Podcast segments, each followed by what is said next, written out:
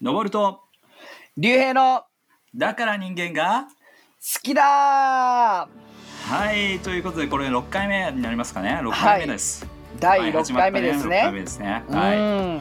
うんまあ、はい。この 5, 回目に続いてっていうところなんですけどそうです5回目はね。ちょっとあの前回、えっと、福沢諭吉について話をして、はい。ね、話がちょっと盛り上がりすぎて、そうですね。まあ福沢諭吉の中でエピソードのねまあ、うん。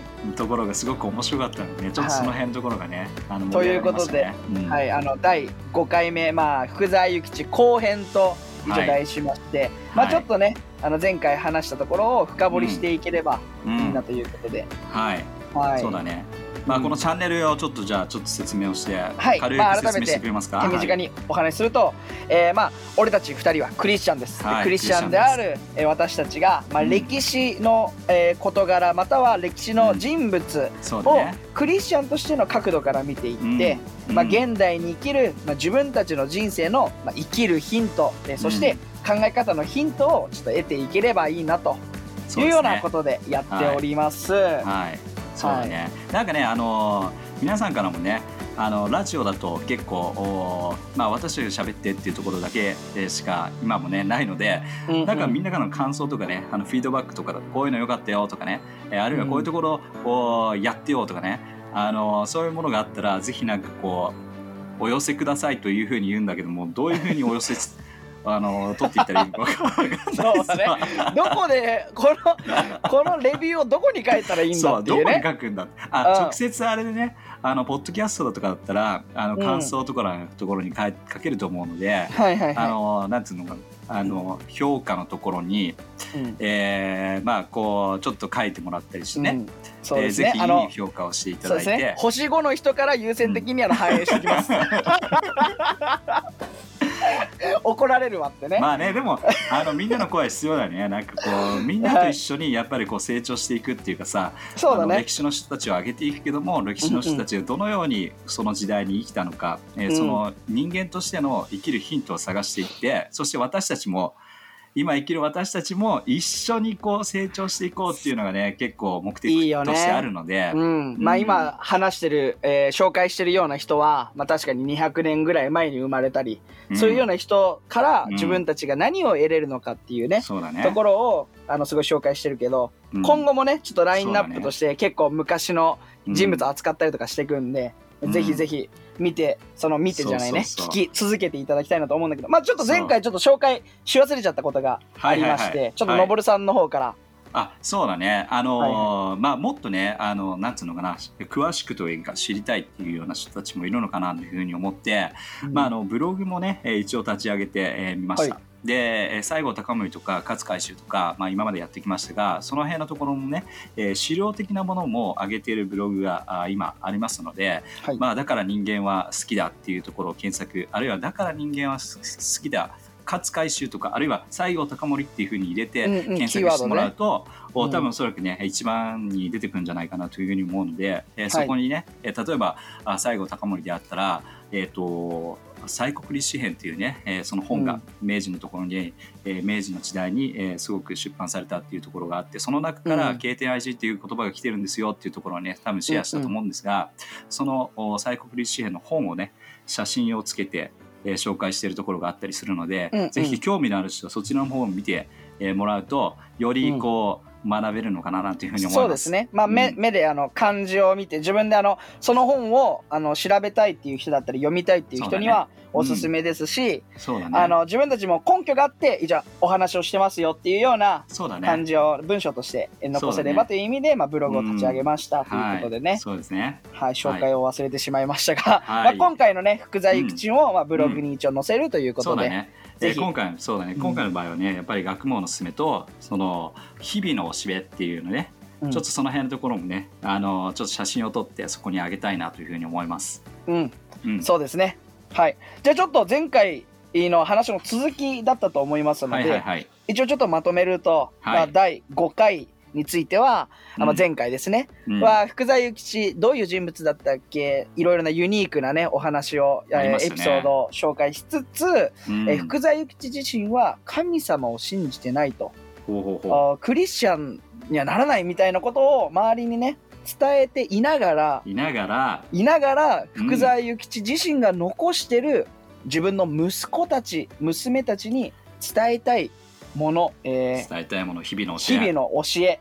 のっていううものを、えっと、読み解いていくとん、おやそうですね。おやおやっていう親のがねね。あって。まあ一番最後に紹介したのが、まあ、その中のあのね10月何日でしたっけ？27日かな？27日ですね。のところで、まああの全ての創造主、まあ、ゴッドこそが、まあ、神様こそが全ての創造主であるとか、はいはいはい、ね、そういうところはあの完全に聖書に書いてあるんじゃないかっていうところをちょっと突っ込んでいったというようなところで話がうん。ね、時間が来てしまったということで。そうですね。だからね今日はその日々の教えをもうちょっとねいくつか、えー、と読んでいって、うんうんうん。ああもうここあのあの聖書箇所だっていうところをこう盛り上げていきたいなと思うのでそうですはいはいあのはい多分ねこれ聞いた一番最後にはあれ？なん？さっき本当に福沢諭吉ってキリスト教は嫌いとか言ってた男何 何っていうふうにもう本当にね覆されるようなこことになると思うよ。うんうんうんうん。うん。面白い。ぜひねちょっとねそれを、あの俺らも俺自身も聞きたいというか全く知らなかったから、うん、はい。だからちょっとねそのいくつか紹介したいなと思います。さっきも、はいまあその前のね第5話のところでも、うん。彼のねえー、と兄弟たちっていうのが、まあ、クリスチャンになっていくんだけどもその兄弟たち、うん。あ兄弟たちあるいはまたその子供たちね。子供たちがクリスチャンになっていくの、その子供たちに教える彼の思いですよ。うん。彼の本当に心にあるう何かこう上上辺とかそういうことではなくて本当に次世代に分かってほしい思いっていうのがこの日々の教えに書かれている、なるほど、ね、その一部を紹介したいと思います。でその中ではい。今日はね、読んでいくのはこのお天道様の掟っていうのが、まあ、題名としてあるんですよ。はいはい。天道様の掟。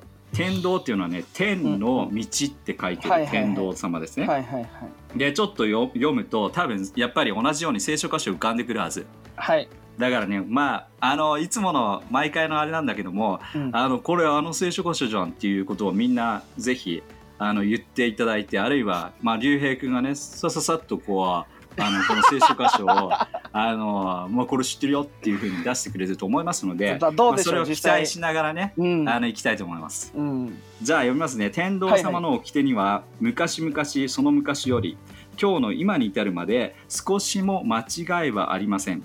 麦をまけば麦が生え、ほま、豆をまけば豆が生え。えー木の船は浮き、えーん？沈まないって書いてあるね。沈まぬ。えー決まりきっていることなので、えー人はこれを不思議とは思いません。ですから今良いことをすれば良い結果となり悪いことをすれば悪い結果となる。あら。これも天道様の掟ですとはい。面白い。これもうなんか聞いたことありませんか？なんかあ聞いたことありますね。いいことをするといいものがある、悪いことをすると悪いものがある、あありあますよね。しかも麦とか。そうそうそう。なんか豆とか。そう。なんかそういう例えあれなんか聞いたことあるなと。聞いたことまあるでしょ？あ、クリスチャンの方が聞いてるのであれば、うん。なんかどっかしらで書いてあるとか。そう。だから麦をまけば麦がなると。うん麦をまいて何か違ったものがなるわけでもないし麦をまけば必ず麦が育つと。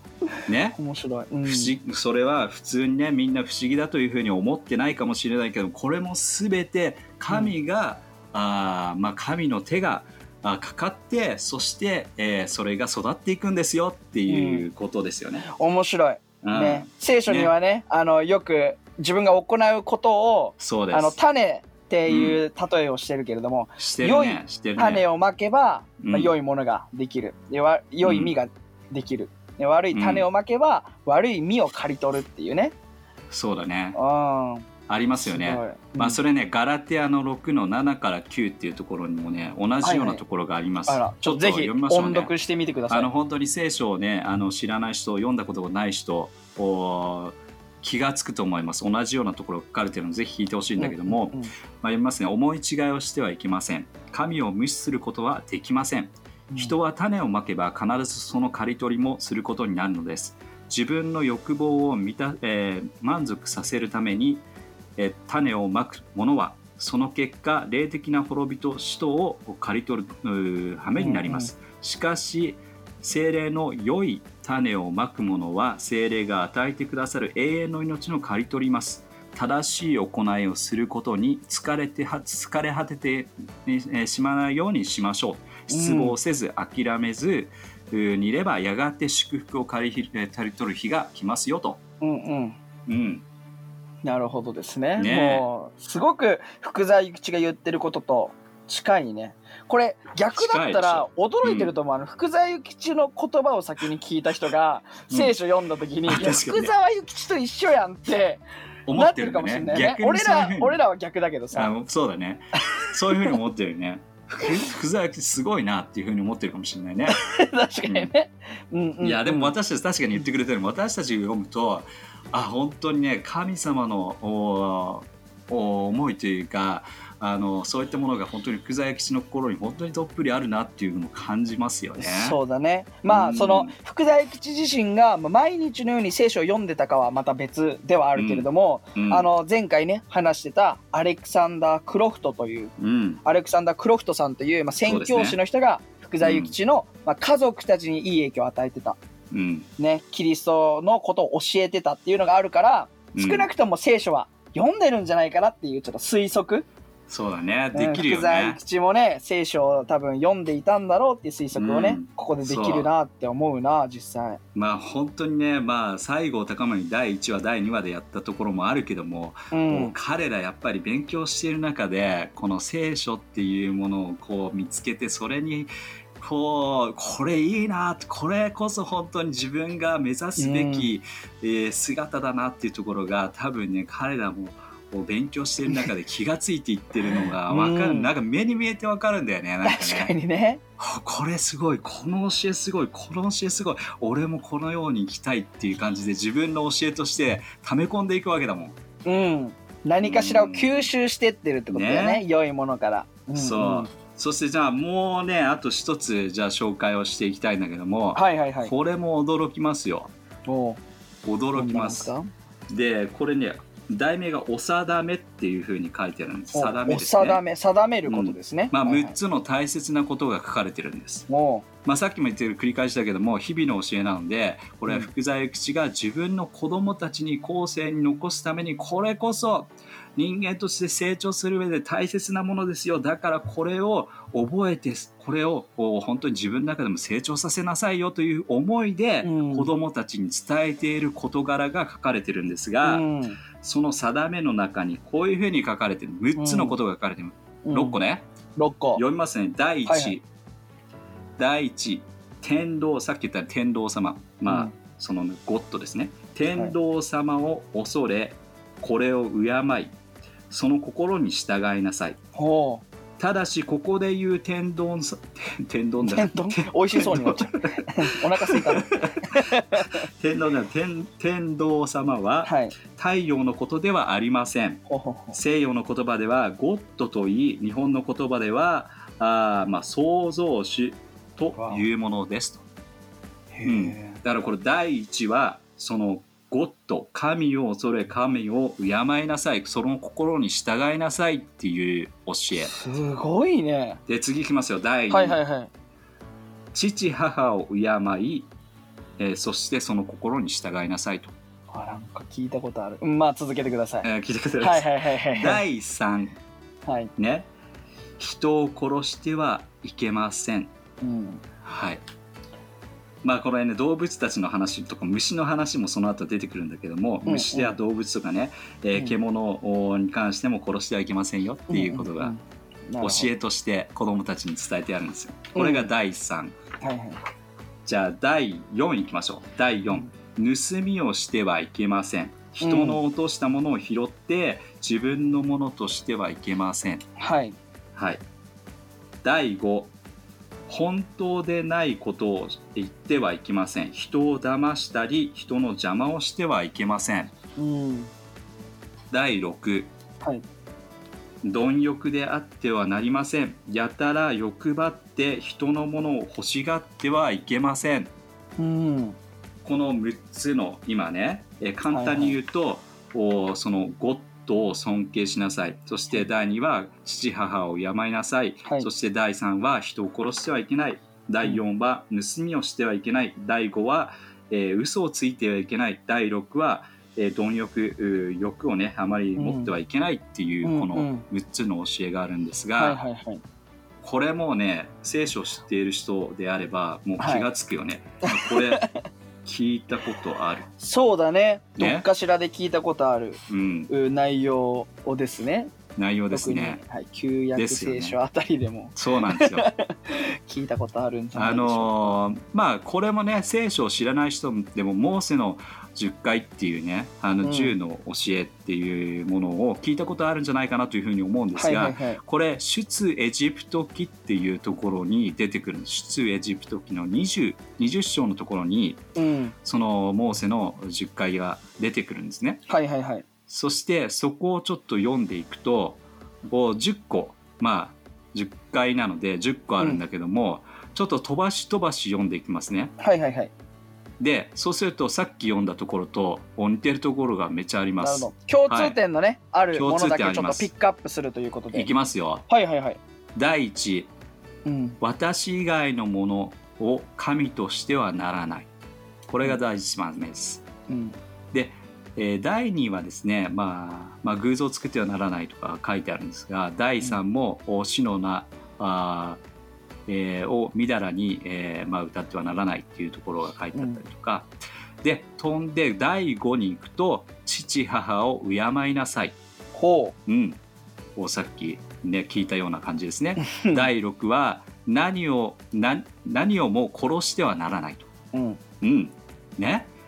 で、えー7はですね、寛容してはならないっていうところがあるんですが、ちょっとそれを飛ばして、第8、今度は盗みを働いてはならないと。うんね。そして第9は、隣人のことを、おまあ、嘘をついたりしてはならない。うんうん。で、えー10番目は、他人のものを欲しがってはならないっていうのが最後の10番目です。でこの156890うんとさっきの日々の教えの1から6をこうん。う当てはめてみると、もう同じです。同じです。もう完全に。同じです。なるほど。そうだね。同じです。うんだから福沢諭吉が、まあ、定めた「まあ、定め」っていうタイトルでもあるけれども、うん。定めた6個のね、まあ、そう。掟ルール、うん、ルール、ぜひ息子たち娘たちに、うん。えー守ってい。ほしいうん、ルールとして、うん、えーまあ人を殺しはならないとか まあ通常もちろん生きてれば多分思いつくと思うんだよね、盗んではならないよ嘘し言っちゃいけないよってうん多分ね、どんな親でも言ってると思う、確かにね、確かにね。うん。うん。だから大事なことではある。多分人間の本質的なねところで息子に教えたいことだと思うんだけれども、うん。いや俺が今一番驚いてるのは福沢はいはい。はい、諭吉のやっぱ一番目よね。ああ、いいね。いやーだってお天道様。ね、あの日本では太陽のことをお天道様って呼んでたりするけうん、れども、ね。うん。このお天道様に関しては太陽のことではない違う創よ。造主、まあ、創造主である、うん。えーもののことを言っている。でその創造主を敬いなさい。尊敬しなさい、そう。いやこれは普通の人だったら多分思いつかないと思う。ん。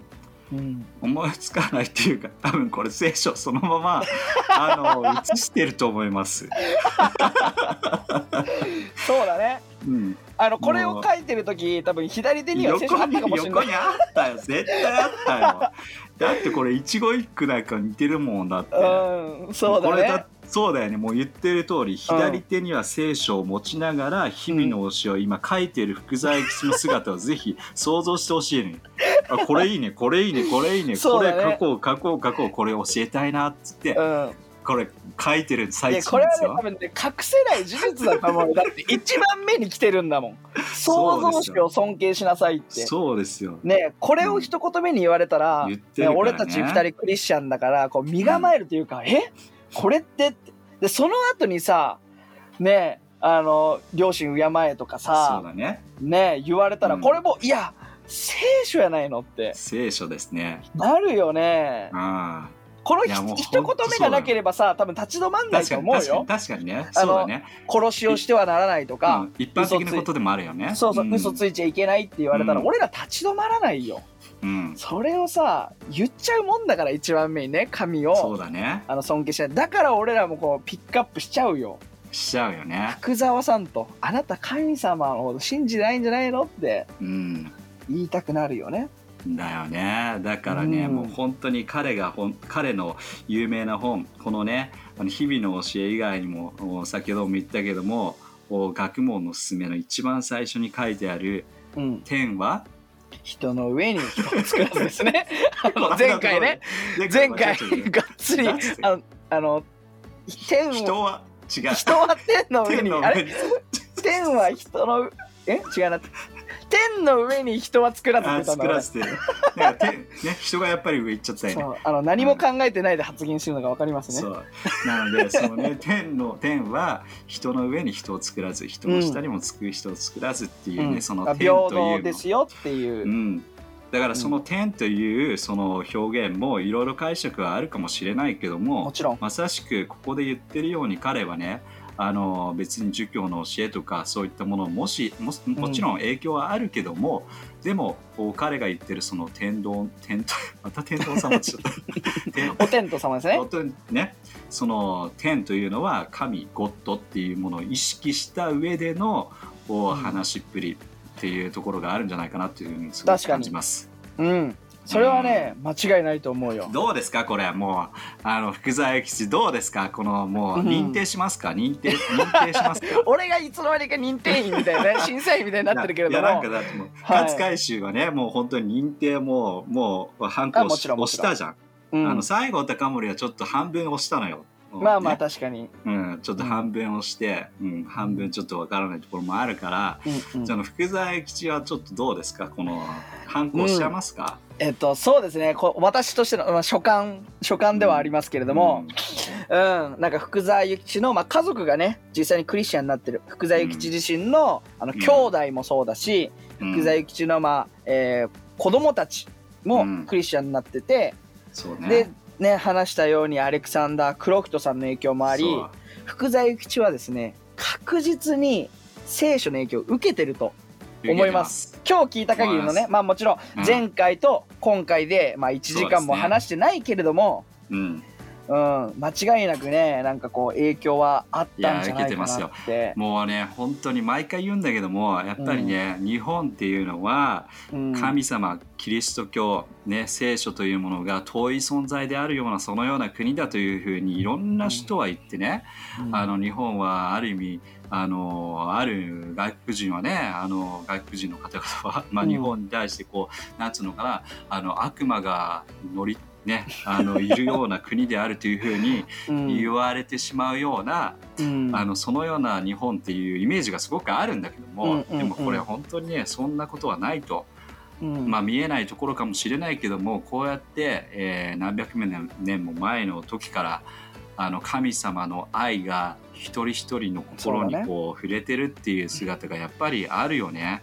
間違いないね。うんだから私たちは日本人として自信を持ってうんクリスチャンでいることに対しても自信を持って神様が日本を愛してくれてるっていうことに対しても自信を持っていくことができるよね。そうだね。いや面白いなんか自分は全くその歴史に名を刻むような人間ではないけれども、うんね、その俺が信じてる神様、ね、イエス・キリストっていうものが、ね、時代をこう、ね、離れたえ福沢諭吉のもとにも影響してるっていうのはやっぱすごく嬉しいというか、うん嬉しいよね。嬉しい、うん、本当ににこう感じるものがあるね。なんか、うん。どんな人の心をも動かせる力があるっていうのは、うん。うん、その神様の偉大さとか愛の深さっていうのをうん。まあ、知るチャンスになるねこういう話自体は。そう思います。うん、うん。面白い面白い。まあ本当に日本のね歴史の教科書をね、あのー書き直していただきたい。ここの二人だけがね、言ってることでもあるけど。あの本当にねうん。うん彼らの影響の先はあこういうところにもありましたよっていうところを少しね、えー添えてくれると嬉しいななんていうふうに思います、面白い、はい。なんかさすごく面白いなと思うのはなんかその、えー歴史でえー歴史の教科書で触れられてる人物っていうのをうん。あの本当さらっと教科書では触うん触るぐらいだね,、確か触るぐらいではあるけれども、その人物をこう読み解くっていうのは多分他のラジオでもあると思うんだよね、はいはいはい。歴史に詳しい人が福沢諭吉がそうですね。幼少期こういうことで、はいはいはい。え青年になってこういうことになってとか、ね。こういう考えを持って学問の進めを書いたよとか、はいはいはい。その詳しく解説する人はいると思うんだけど、クリスチャンという視点でそうですね。聖書に触れたんじゃないのかっていう切り口で話す人っていうのは多分少ない少ないと思うね。思うからまあだから本当に多くの人は知ってほしいよねこういった意味でね、うんうんうん。うんクリスチャンであったら本当にそれが力になると思うし、うん。えーそしてクリスチャンじゃない人もこういうのを聞いた時にあ聖書ってもしかして自分の力にもなるかもしれないなっていうところに気がついていただければ、ね。聖書を読むきっかけになるんじゃないかなというふうに思うし、うん。ねそうなってほしいなというふうに、えーね。望んでます。はい、うん。あの聖書はね世界で一番え読まれてる本としてギネスにもね認定されてますからあのそうですよ。少なくともえ何千年という歴史があって、そう何千年の中の偉人たちにあのすごく影響してる本であるっていうのはまあ実際にもうあの科学的根拠というかありますんでそうですでそのね。中でその福沢諭吉が読んでるかっていうのはね、文献は少ないけれどもはい。自分たちの見解としては読んでるということではい認定させて認定いただきますありました。認定いただきました。はいありがということで、はい、今、はいハンコを押させていただきました。はい。どういう設定なの？これ。よくいいつからこんな？まあ、いつから、まあ、今、今なりましたが。はいじゃあ、あのー来週以降でね、で、どういうことを話すかってちょっと話していきたいと思うんだけど、来週は一体何を話すのかって言ったら。はい。えっと、来週はおそらく信長を行こうというふうに思ってたんだけど、どうなんだろう。どうでしょう？ちょっと検討中、信長行ってもいいんだけど、あの、うん信長い、まあ、信長行きましょうか。信長と宣教師っていうところ行って、あの、そうですね宣教師の中で。あ1549年に初めて、えー日本に、えーキリスト教が伝わったっていうね、うんザビエルにのこともちょっと触れながらはいはい。行きたいなとあ、いい思いですねます。。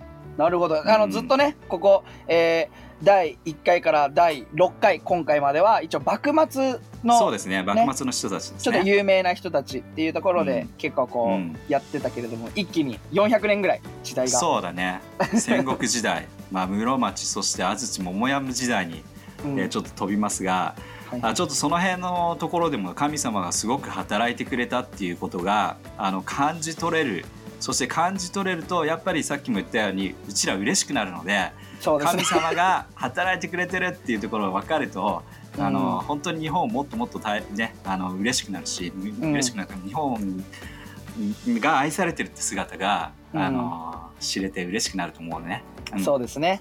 いや、いいですね。もし、あの、詳しく、また、その、今日話した内容を、えー知りたい、読み解きたい、自分でも調べたいっていう人がいるなら、えー最初の方に言ったように、ぜひ、えー検索を、ねチェックしてみてくだ検さい。索してみてください。えーはい。だから人間が好きだでね。そうですね。だから人間が好きだっていうところで検索していただければ見つけると思います。見つけられると思います。はい。じゃあ今日はこの辺で締めくくっていきたいと思います。じゃあ最後お締めくくりの言葉をいただいて終わりにしたいと思います。じゃあお願いします。えー次回も、えーこれはもう聞き逃せないねはい、今日はちょっと長めに行きましたね。ありがとうございます。じゃあ皆さん素晴らしい週間を過ごしてください。はい、またね。はいバイバイ。じゃあまたね。バイバイ。